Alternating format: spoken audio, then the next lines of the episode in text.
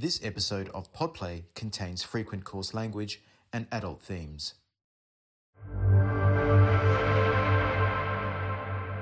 Welcome to Podplay, a Theatre Republic production. This week we present Little Borders by Phillip Kavanagh, featuring Elena Carapetis and Rory Walker.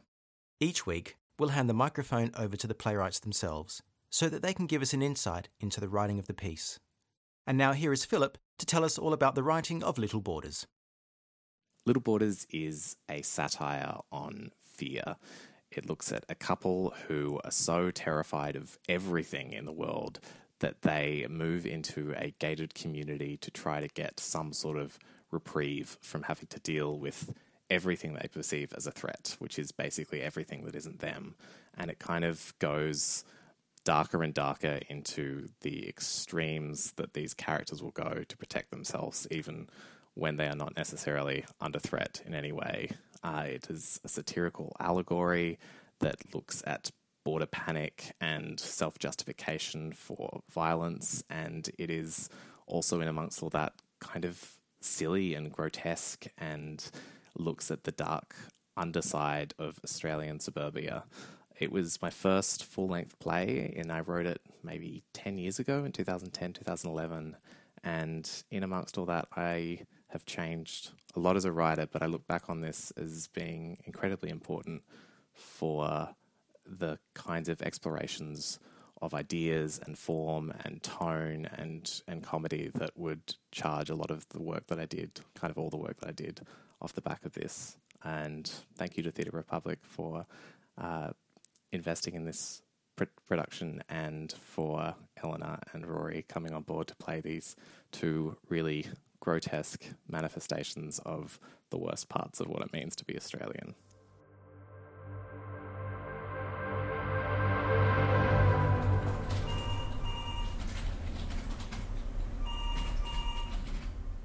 Won't regret it. Not once. If you approve us, you'll never say to yourself, What were we thinking? What were we thinking? Not once. Uh, we both work. He works. Uh, you work. I work from home. She makes jewellery. It's all sold online. Fantastic jewellery. I wouldn't dream of selling door to door. Chains and beads. I don't use beads. I've seen you use beads. Beads are cheap. What was that red one? Tacky. That had beads. I do gems. I'm sure that had. Semi precious stones and metals. Upmarket, really stylish. It definitely. Steve had. works in advertising. I'm a creative. He came up with that ad for Samson mattresses. A good night's rest for you and every member of your family. Brilliant. they mostly play the cut down version. I had to have Steve explain it to me. If you'd seen the full length version, it would have made more sense. But it is brilliant. they butchered it to nothing. Those midget Sherpas are so moving. Steve's incredibly intelligent. He has a master's degree No, I do. in history and politics. Stalinist Russia. Well, not that we're. No. We're not. No. I'm all for small government. The smaller the better. I want to make my own decisions. And she takes her time making them. I'm not sure about that. She took two and a half hours to decide what to wear today. Not that my other options weren't as stylish as this one. She always looks stylish. I pride myself on my sense of style.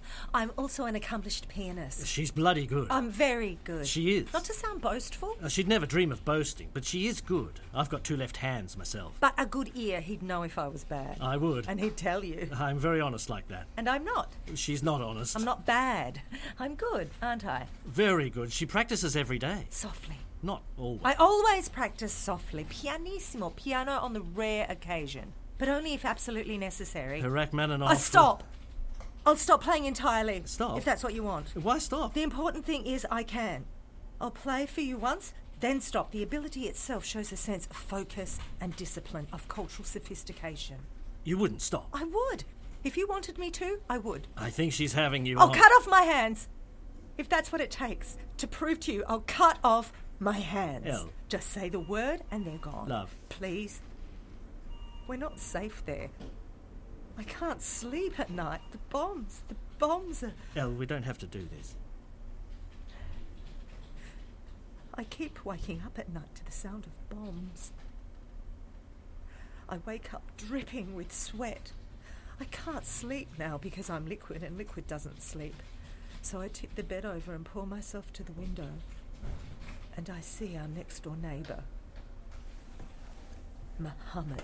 Ahmed. You don't know that. We don't know his name. We just like to pretend. I'm floating there in front of the window. And he's there. Mohammed. Or Ahmed, yes, and he's there. And he's tinkering with his car. At 1 a.m. Tinkering with his car at 1 a.m. Our street's getting darker. One house at a time. Straight off the boat and into a two bedroom townhouse. We used to joke when Mohammed first moved in. Ahmed. Imagine if that little house became a terrorist cell. we, we used to call it the terrorist single cell. If you'd seen the house, you'd understand. Tiny. Really tiny. So you can imagine. Terrorists planning anything in there. It'd be like Russian clowns in a V dub planning the October Revolution. German clowns. Russian. V Dubs are German. What are German clowns doing in Russia? Uh, what's a 1930s car doing in 1917? Mohammed and his wife have a couple of friends over every Thursday night. Sort of like a prayer group. They sing loudly. We're talking till the early hours here. Sets off every dog in the neighbourhood. So one Thursday night, Jokingly, we started joining in, singing Arabic. but not actually Arabic. No, not actually Arabic, Because we don't actually speak. let alone sing. It was just this sort of almost Arabic. We were singing in this just sort of almost Arabic. It was quite funny. it was quite funny. Just a joke, Just really. between us. Only Paper thin walls. we think they might have. I went to get the mail the next morning. I'm at the letterbox and Ahmed's there at his. I nodded to him, real friendly. Didn't have to, but just wanted to show, you know, that's what Aussies do. We take the piss. But he didn't nod back. Just took his mail inside and slammed the door. Please, please let us in. We will pay above asking price. We're not safe there. We need walls. We need guards with the tinkering and the staring. I can't help but think. Slam. What are those meetings about? Hmm? What do those songs mean? Not. I wish I did. I wish I did speak Arabic. Slam. We just want to feel safe again.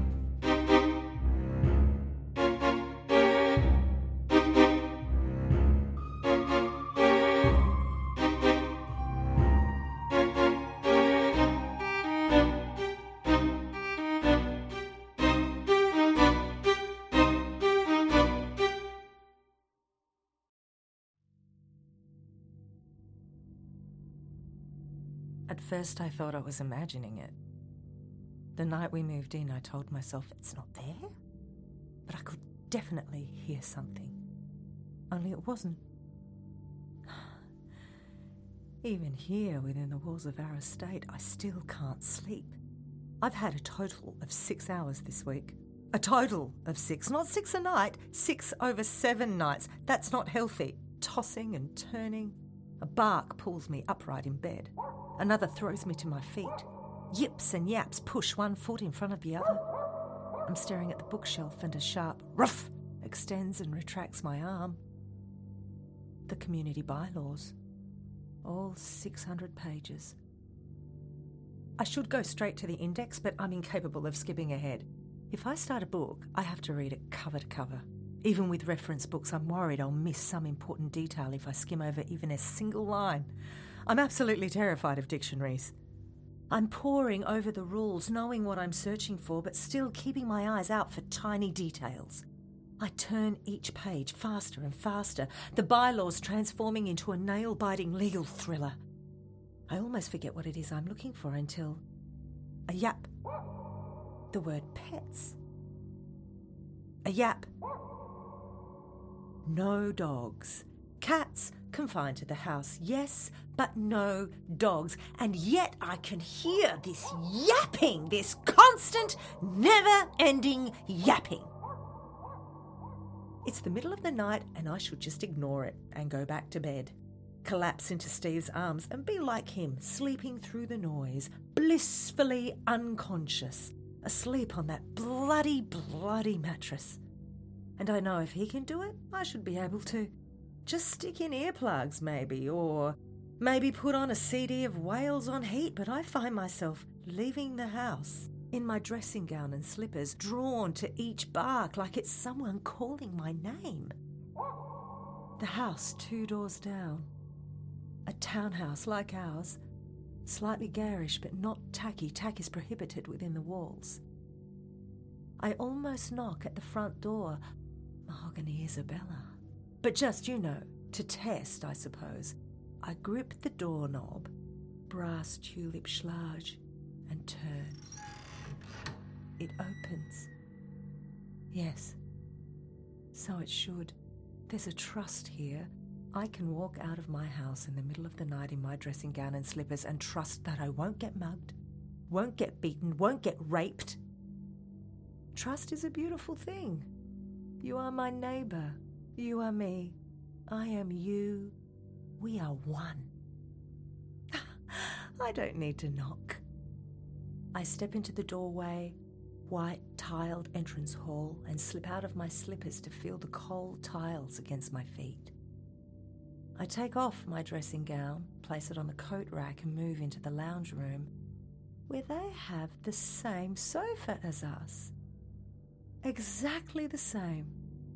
Same model, same colour, same depression on the left hand side. This is my sofa. The same sofa Steve and I picked out together.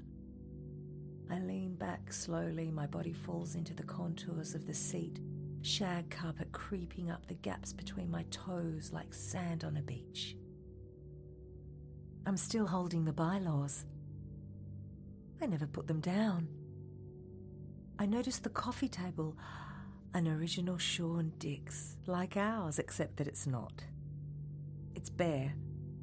I need to place the bylaws on the table just to have something there to fill that horrible blank space.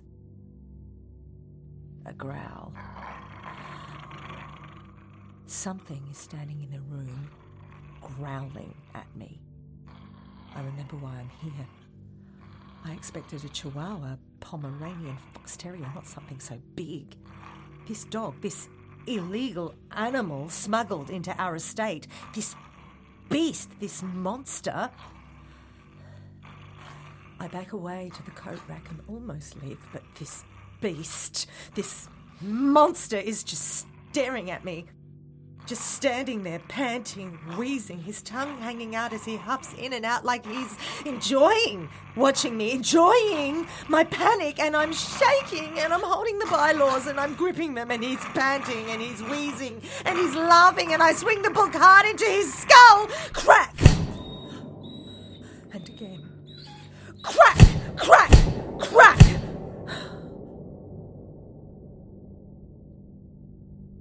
He's lying there, gasping now, but I can still hear laughter.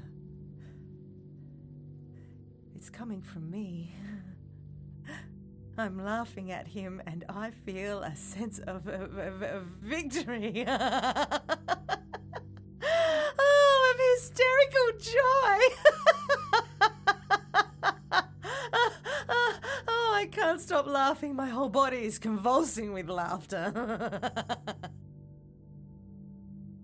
Hear the stairs creak. I'm frozen, holding the bylaws over my head while the dog lies bleeding in front of me. A woman is standing at the top of the stairs, staring. Not at me, not at the dog, just staring. Who's there? Peter, come. Just staring. Her eyes are dead. She has dead eyes. I drop the book and her ears turn her face to me. Who's there? Come, Peter, come. Don't move. Don't move, whoever you are. I've sounded an alarm. A guard will be here any second. She's bluffing. I know that she's bluffing. I need to not be here. I'm sorry. I whispered the words so softly I'm not sure if I say them or just think them, but either way, she knows. Her face changes. Her features crumple and compress. Peter? She moves down the stairs towards me, fumbling towards me, reaching for the banister, and I can't move. I'm frozen and I watch her fumbling, reaching. Her foot slips. She topples down the stairs. Her head hits the white tiles with a crack. Red tiles. Her eyes dead. I grab the book, my slippers, my gown, and I run. I run back home, back to my seat, open the bylaws, and race to the same section. Yes, pets. No dogs! No dogs. Wait, what? Except in the case of assistance animals for people with disabilities. That wasn't there before. There were no clauses. Cats, yes. Dogs, no. No dogs. I'm certain I checked. I shouldn't be up. I should be in bed. I need to be asleep. But first, lock the door.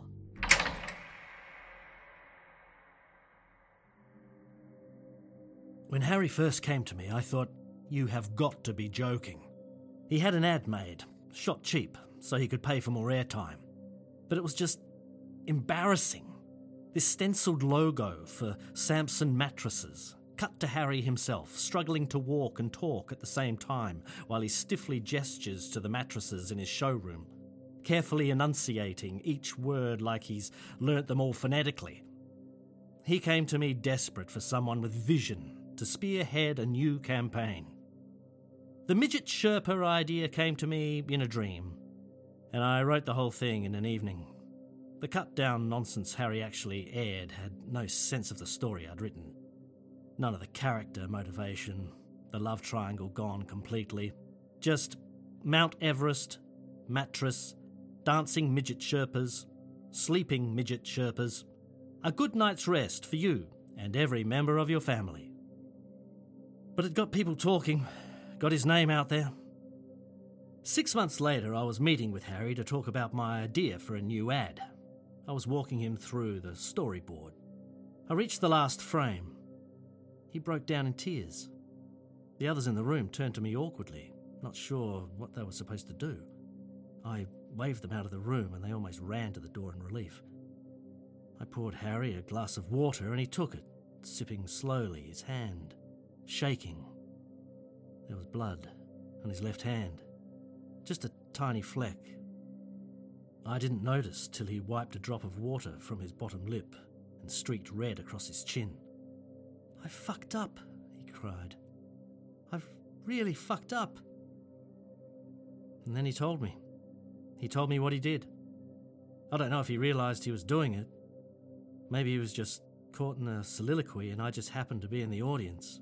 When I got home that night, Elle was sitting in the lounge room watching TV, surrounded by half unpacked boxes. She smiled at me as I walked through the door, and I felt a tightness in my chest, knowing what Harry had done and wondering if I could ever. I slid onto the couch next to her and pulled her towards me. She clung to my shoulder and just held me. We didn't say a word. We just held each other. I should have turned off the TV. I should have crawled into bed and shut myself off from the world. But I had to. I just had to. Just for a second, I just had to flick over to News 24 to hear it for myself. Earlier today, the wife and children of Harry Sampson, owner of Sampson Mattresses, a good night's rest for you and every member of your family, were found bludgeoned to death in their beds. I kept waiting for the punchline. Looks like this family will finally be getting a good night's rest. Something. But there was just this deadpan back to you in the studio. The next day, the phone didn't stop ringing. Clients wanting to pull their campaigns with us. For unrelated reasons, we were no longer the right fit. By two o'clock, Harry was the only account we had left. You'd think, I mean, you would think if he'd been at all concerned about his business, he would have cut the brakes of his wife's car or taken them out to the park and strangled them with a skipping rope.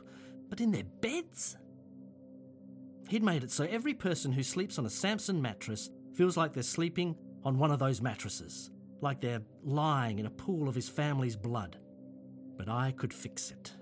I could find the right spin so people would look past that Focus on the spring support technology and the superior stitch work that would last twice as long as the stitch work from a leading competitor. But no matter what angle I came up with, I was still hampered by the fact that when people think of Harry Sampson, they think of his family lying there, face down, bludgeoned to death. Like Elle.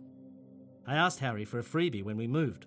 Figured, well, we're here to help her sleep. New house, new community, new life, new mattress.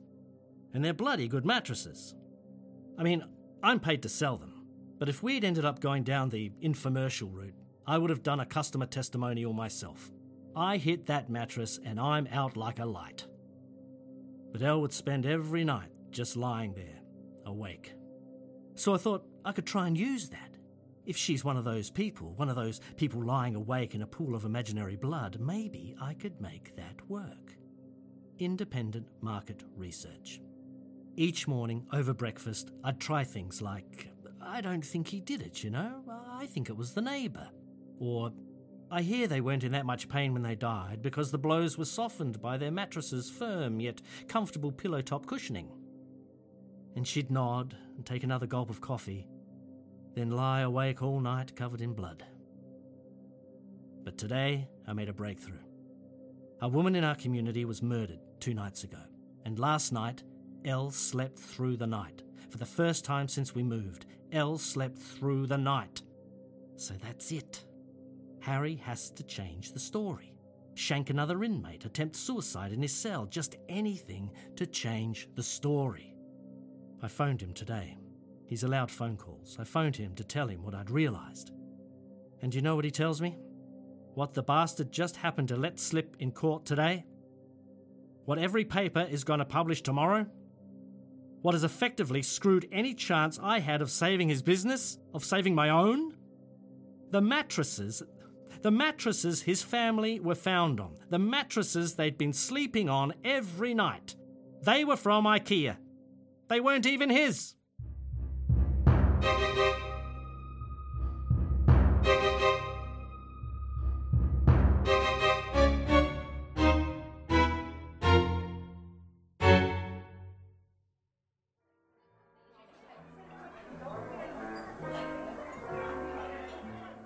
I just think if we can afford it, I just think it's the right move to move. Elle. Listen to me, the right move to move. But it is, it's the right move to move. Do you want to talk about it? I know we just moved, and to move again would be a nightmare. I mean, we haven't even finished unpacking, but there's already three houses up for sale on our street alone, not counting the house where it actually happened. Because I'd like to talk about it. And sure, we might stand to lose a bit of money since the community has that that that that that murder tarnish now, but All right, I froze. I froze, and maybe that says something. better to lose a bit than to stay, because who knows what's going to happen if the prices drop. So, if we can afford it, I don't. If you want to draw something from that, then fine. I don't. I froze. That little shit. Steve, can we please just. Peace. It's fine. It's over. It's done. Can we please just. just. discuss this? That little shit. Oh, can we have a few more minutes, please? We're still looking over the menu. It all looks so tempting. It really does. They're probably still out there, milling around the car park. I should go find them. Just drop it, all right? Nice ass. Nice ass. Hey, nice ass. What did he. What was he hoping to achieve? Please. I should. I should. What? What should you do? I should hit him. There were three of them. Hit all of them. They looked like they could hit back. You don't think I could? Think I'm some kind of. I used to get into fights, you know. When? Before I met you. Before, I, I used to fight. Sure. You don't. That back there was nothing. I. I could take them. I could. I could. What's that look for? What's that look meant to. You don't think I could? You don't. When I was 22, I broke three bones in my hand after some little shit called me a poofter. Faced like a Picasso by the time I'd finished. Don't. Three broken bones, but I felt good. I felt so bloody good. Just don't. What? I. I like that you're gentle. I like that you have soft hands. I don't. When you proposed, I like that you crouched down on your haunches instead of getting onto bended knee because you didn't want to get your pants dirty. They were new. And I said yes. I should go back there and find him. Make him apologise. You don't have to do anything. It's over. It. It didn't bother me. Elle, you were crying. Uh, no. Yes. No, I was. I wasn't crying. Yes. You were crying and you looked at me. You looked at me and I could see that you wanted me to do something, to hurt him. But I didn't. I wasn't crying. I froze. Do you wish I was different? That I carried a gun and shot at anything that moved? I could have been a soldier. Do you wish I was a soldier? Then I could protect you, fight to protect you. We wouldn't have to run, wouldn't have to hide from people who want to kill us. We could track them down, storm their houses, bind their hands, cover their faces, make them kneel before us, and blow their brains out. You ruined their pants. Let's just go home. I'll rub lotion into your hands and kiss them and push them inside me and wrap my own soft hands around your cock. You can dress up in khaki and fuck me while we pretend we're in a war zone. Protected by our soldiers guarding the gate and roaming the grounds, you fucking me while bombs are going off. We should get more. More guards. Build our own army. Deploy them onto the streets. So when someone says something like tries to intimidate, our soldiers can swoop in and cut out their tongues so that they can't. So we can walk around and the worst they can do is grunt, but they won't even grunt. They'll see us and know who we are. They'll fucking salute. Why don't we? Why don't we move where they have more already, where things aren't falling apart? Please, Steve. I love you. Yes, You know that, right? I know that. I wish I could. I wish I could protect you. We can't afford it, can we? I wish I knew how to protect you. I'm sorry I froze. Forget about dinner, let's just go home. Okay.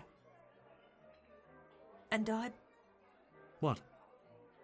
I do, you know. Have a nice ass.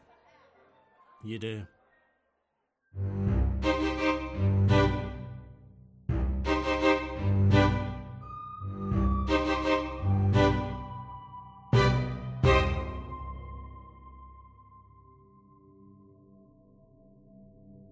Were out of milk. I hadn't left home in days. It had been over a week since I ventured outside the gates, but we were out of milk. It's strange leaving the house at first, like I'd forgotten there even was an outside. I moved down our street past gardens filled with weeds, lawns that need to be mowed. Since they lowered the strata fees, the gardeners come less often, work less hard. There's a for sale sign outside the house two doors down. Blind woman's house. It's been sold. The staircase, white tiles, red. I keep walking. I reach the guardhouse, but it's empty.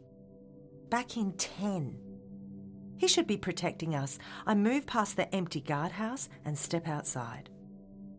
I turn left, then right, then left again. I twist and turn into dead end streets. Children are playing cricket. Their parents watch through the lounge room windows. I turn back onto a mainish road. I head towards the strip of shops. I reach a corner store. I hesitate. I'm suspicious of any grocery store that lacks a fresh food section, but I'm here and it's convenient, so I go in. Floor sticky. There's a Chinese woman at the counter rapidly talking Mandarin into her phone. She's serving a customer, a skinny guy in an oversized t shirt. He's muttering to himself. He gestures to a pack of cigarettes. Without taking a breath from her conversation, she passes them to him and takes his coins. So many coins. She doesn't look down as he hands them to her. She flicks them into the cash register like she's dealing blackjack. I go to the fridge. I grab a carton of skim. I move to the counter. There's a beep from the doorway. A woman bursts in, parting the strips of orange plastic with her pram. She's panting loudly. Her baby is screaming against the loud, rapid Mandarin. I turn away. Ah, She's spotted me looking at her. She wheels towards me. She stops right next to me. I can feel her there, the wheel of her pram nudging my foot. She starts barking into my ear. Bastard, the bloody bastard has. Last time, never again. Done with this. Can I borrow your phone? I need to borrow your phone. I don't have my phone on me. The words are frozen in my throat. Can I borrow some change instead? I have some on me, I do, but the words coming from my lips say I only have enough for the milk. I can feel her breath on my neck. She's staring at me, at the milk in my hand. It's boiling. Her eyes are boiling it. I move to the counter, take out my purse, open it. Ah, so many coins. I extract the exact change slowly, try not to make a sound. One coin, two, three. I lay the change out in front of me. I slide it across the countertop. I zip the coin pouch shut and squeeze my purse into silence. I take my milk and leave. I wind my way back home, back through the games of cricket, the children. They're aiming at my head. And the parents? They're sneering at me. I speed up. I get to the gate, the young guard. He's standing with a woman. She's holding a baby over her shoulder, bobbing him up and down. It's the woman from the shop. Did she follow me here? I watch from a distance. The guard nods at her. He lets her walk in. He just lets her inside. What is he doing? What the fuck are we paying him for? I walk to my house, casually throwing glances over my shoulder, just to check if she's. She is, she's following me. The pram is wheeling towards me, gaining speed, gunning towards me. I reach my driveway. She's getting closer, gaining on me. She turns. She walks up the drive of the house two doors down. She fishes out some keys. She opens the door. She catches sight of me and pauses, looking at me strangely. Fingers fly in front of me. They're mine. I'm waving to her. How long have I been waving to her? She stares at me with dead eyes. She turns back to the house. She pushes the pram over the threshold. She wheels it in. She shuts the door behind her. Slam!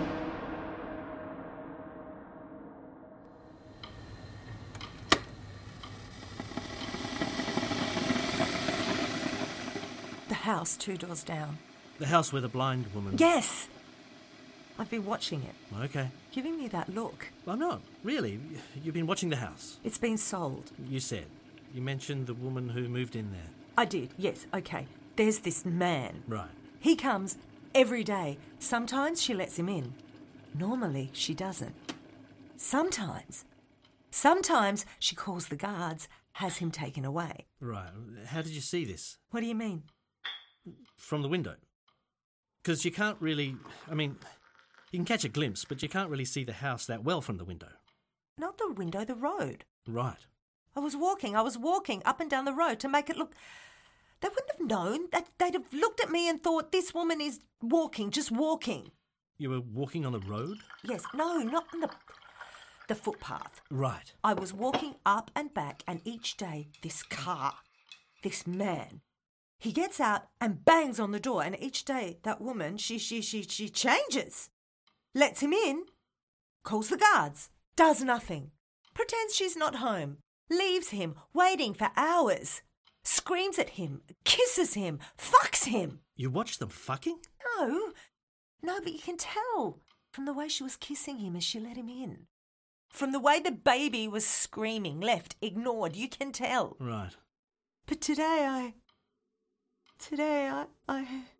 What? I needed to know. She let him inside. She doesn't do that very often, and I needed to know. I needed to know what was happening. I went over to the front window, pressed my face to the glass. There's a crack between the window frame and the curtain, and I can just see through, only. I think they saw me.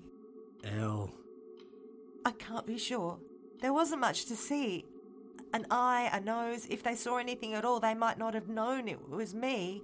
I was back home before they would have had a chance to check, but they looked at the window. They looked right at me. Steve, I. I. Hey, it's okay. It's all right. No, it's not. I saw inside. They weren't fucking. He was beating her. Right. Right. It's okay. All right? It, it, it's okay. But what if he saw me? What if she saw me? I'm here. I, I can protect you. I can. I, I can. I can. Do something! I normally just jog along the lake. Hmm. We call it a lake, but it's more of a, you know, artificial. It's an artificial lake. A fake lake. I jog along on concrete, one of the virtues of controlled nature, and I get into my zone. I'm in Borneo. I'm jogging along a stretch of rainforest, and there are natives watching me from the trees, fascinated by me because they can see me running, see my form, and can't quite compute how I could be human. I must be some sort of god or alien. It's hard to keep this up. I feel the concrete beneath me. See another jogger running the other way, struggling through a polite nod, his shoulders rising, dipping with his head. Another jogger overtakes me. That pulls me right out. I slow down to a walk. They're not overtaking. I'm letting them pass. I sit for a bit by the fake lake. I'm on a beach. When the jogger's out of sight, I'm back and I'm running through Borneo. I turn back onto my street. Normally that's it, but my legs are still moving. I'm jogging up and down my street. For a second, I'm back in high school, running the beep test. I increase my speed with each lap. I catch glimpses through the window of the woman, two doors down, reading, stretching, feeding her baby. Each scene different from the last. A silent film shot just for me. I slow down. There's a car parked outside the house two doors down. An old beat up Monaro. There's a man sitting in the passenger seat. He's staring at me, shaved head, a trail of ink running down his left shoulder. He spots me looking at him. I make out I'm looking in that general area, not really at him, just around, you know. I pick up my pace again, like I was before, pretending I never slowed down. He gets out of the car and leans against it, watching me. He's smiling. Just smiling. I can't pretend I haven't seen him. He's right there. I politely nod to him, my head and shoulders dipping with fatigue. I run past him, and as I do, he chants softly, Go, go, go. I run past him again, and he keeps getting louder. Go, go, go,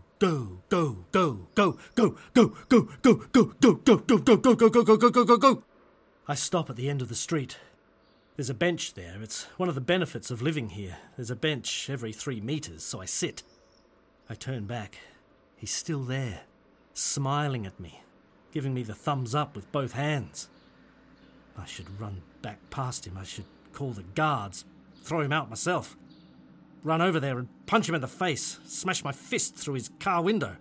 Only I can't move. I can't even look at him.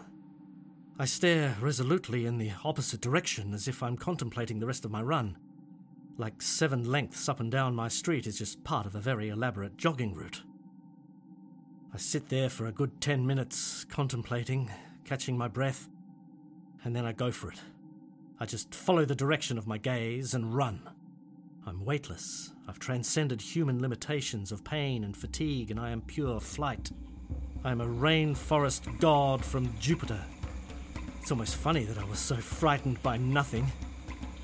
When I round the bend back into my own street, I'm smiling. So is he. He's still leaning against the car. I cling to my lightness. I cling to my godliness. I will not be intimidated. He can smile all he wants.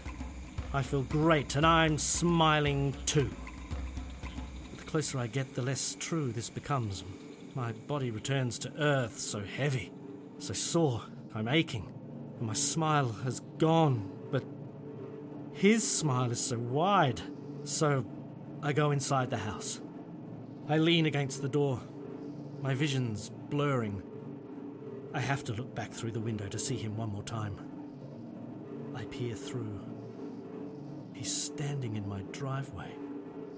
He raises his hands and he gives me a round of applause, smiling smiling.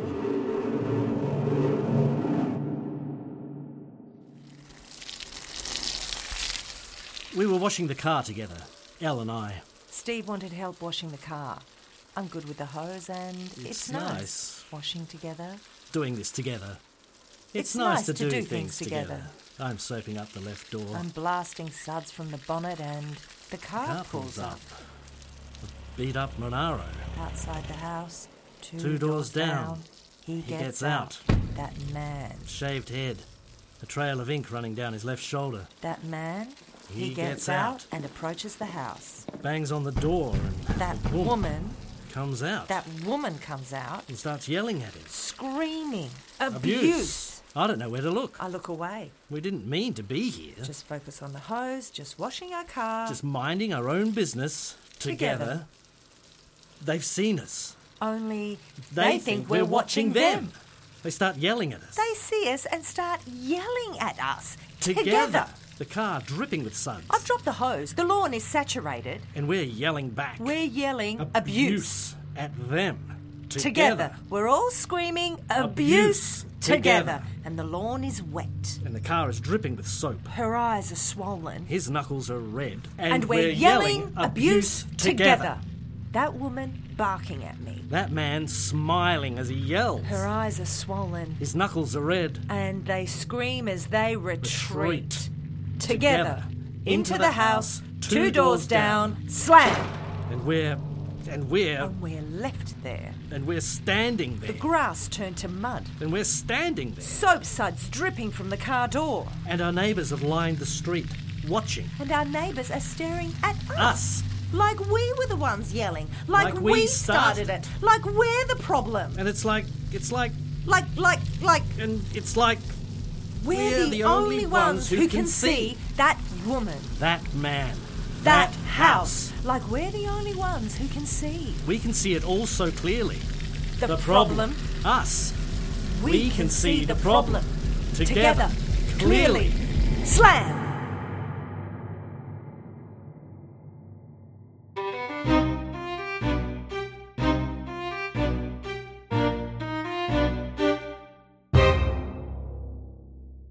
Sorry, can we try over here? I just think it would look nice in front of the frangipanis. Yes, that would look nice. Right, are we ready? Great. It was 10 o'clock when we heard it. A sort of wailing. We didn't notice at first. This alarm. It just didn't register. But when it didn't stop, when the noise didn't stop, we heard it. We, we heard it and, and felt this. Alarm. We did. We felt this alarm. It, it ripped through our bodies. His and mine. Mine and hers. Pulsing. Retching. Writhing through our bodies. We crawled out onto the street. All of us, everyone. Out onto the street, Standing there, watching the house, waiting. waiting for the noise to stop. We didn't know what it meant, this noise. It meant something was wrong, sure. We knew. It, it, it had been so long since we'd heard, but instinctively, you just know. You just feel it. Loud noise means something bad is going to happen. Or is happening. We knew that, yes. We, we knew this is not good, but we didn't know. We didn't know what to do. Do we call someone? Do we tell the guards? But surely they'd know already. They'd have heard, and if it's making this much noise, if the system is set up to make this much noise to draw us all out of our shells, to stand around listening to it, then surely it reports back somewhere. Surely it reports back to some server that says something bad is happening. And then that server would send someone. Someone equipped to deal with these sorts of things. Whatever this sort of thing was. Bad. People equipped to deal with bad sorts of things. And then we noticed. It wasn't until we'd been standing there for a few moments, wondering when someone would arrive who knew how to deal with bad sorts of things, that we noticed. The smell. It was like burning, And the smoke was wafting from the house. two doors down. A townhouse like ours, slightly garish but not tacky. No, not tacky. Tack is prohibited within the walls. Smoking. Burning. We didn't know that yet. We just knew that it was smoking. But the smell. Well, yes, but, but it wasn't until later. Right. It wasn't until later that we learned that it was burning. Right. At this point, we just knew about the smell Right. and the smoke. Right. But later we learned what it meant. That the house two doors down was on fire. But there was no one rushing in and out. No one yelling for help. No one screaming. Just the smoke. They say it was the smoke that did it. That smoke inhalation must have caused them all to pass out so they didn't hear the noise, The alarm. warning them. To get out. And we didn't know. None of us knew what the noise meant, hadn't pieced it together. Someone, I'm sure, someone would have tried to help. If we knew. We would have rushed in there straight away if one of us had known what was happening, known what to do. But it all happened so fast. The noise, th- then the smell, then the smoke, and before we knew it, Uh, the microwave was beeping and we had to. we had to go back inside to check it. because we had this reflex now, Big noise equals trouble. and we couldn't just leave it. Beeping every 10 seconds. We had to go take care of it. And then dessert was ready. And we forgot. And we forgot about the noise. And the smell. And the smoke. And we ate. Just leftovers. And not just. Leftover sticky date pudding. Well, yes. It was bloody good. It was very good. It was. We didn't remember till we came out this morning and the house was devastated. Destroyed. The fire contained, Thank God. but the house destroyed. Some people are saying, though, Thank God. it was deliberate Thank God. and that they were already dead before Love. before the fire. Love. That someone snuck in there before it started, before they started it. Love. Some people say that someone snuck in there with some big fuck off heavy Love. while they were asleep, just lying there, just bludgeoned the fucking, just lying in bed like some stupid fucking. But that's rubbish. Yes. They were well liked, Well loved. pillars of the community. You never met two nicer people. Are we done?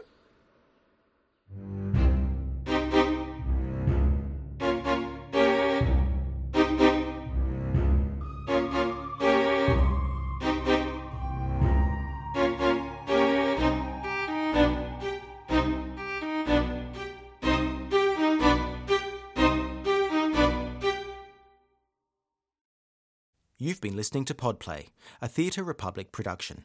Podplay was recorded on Kaurna land and is supported by the Department of Premier and Cabinet through Arts SA. Podplay is directed by Corey McMahon, produced by Amanda Flett, with sound design, composition, and editing by James Oborn.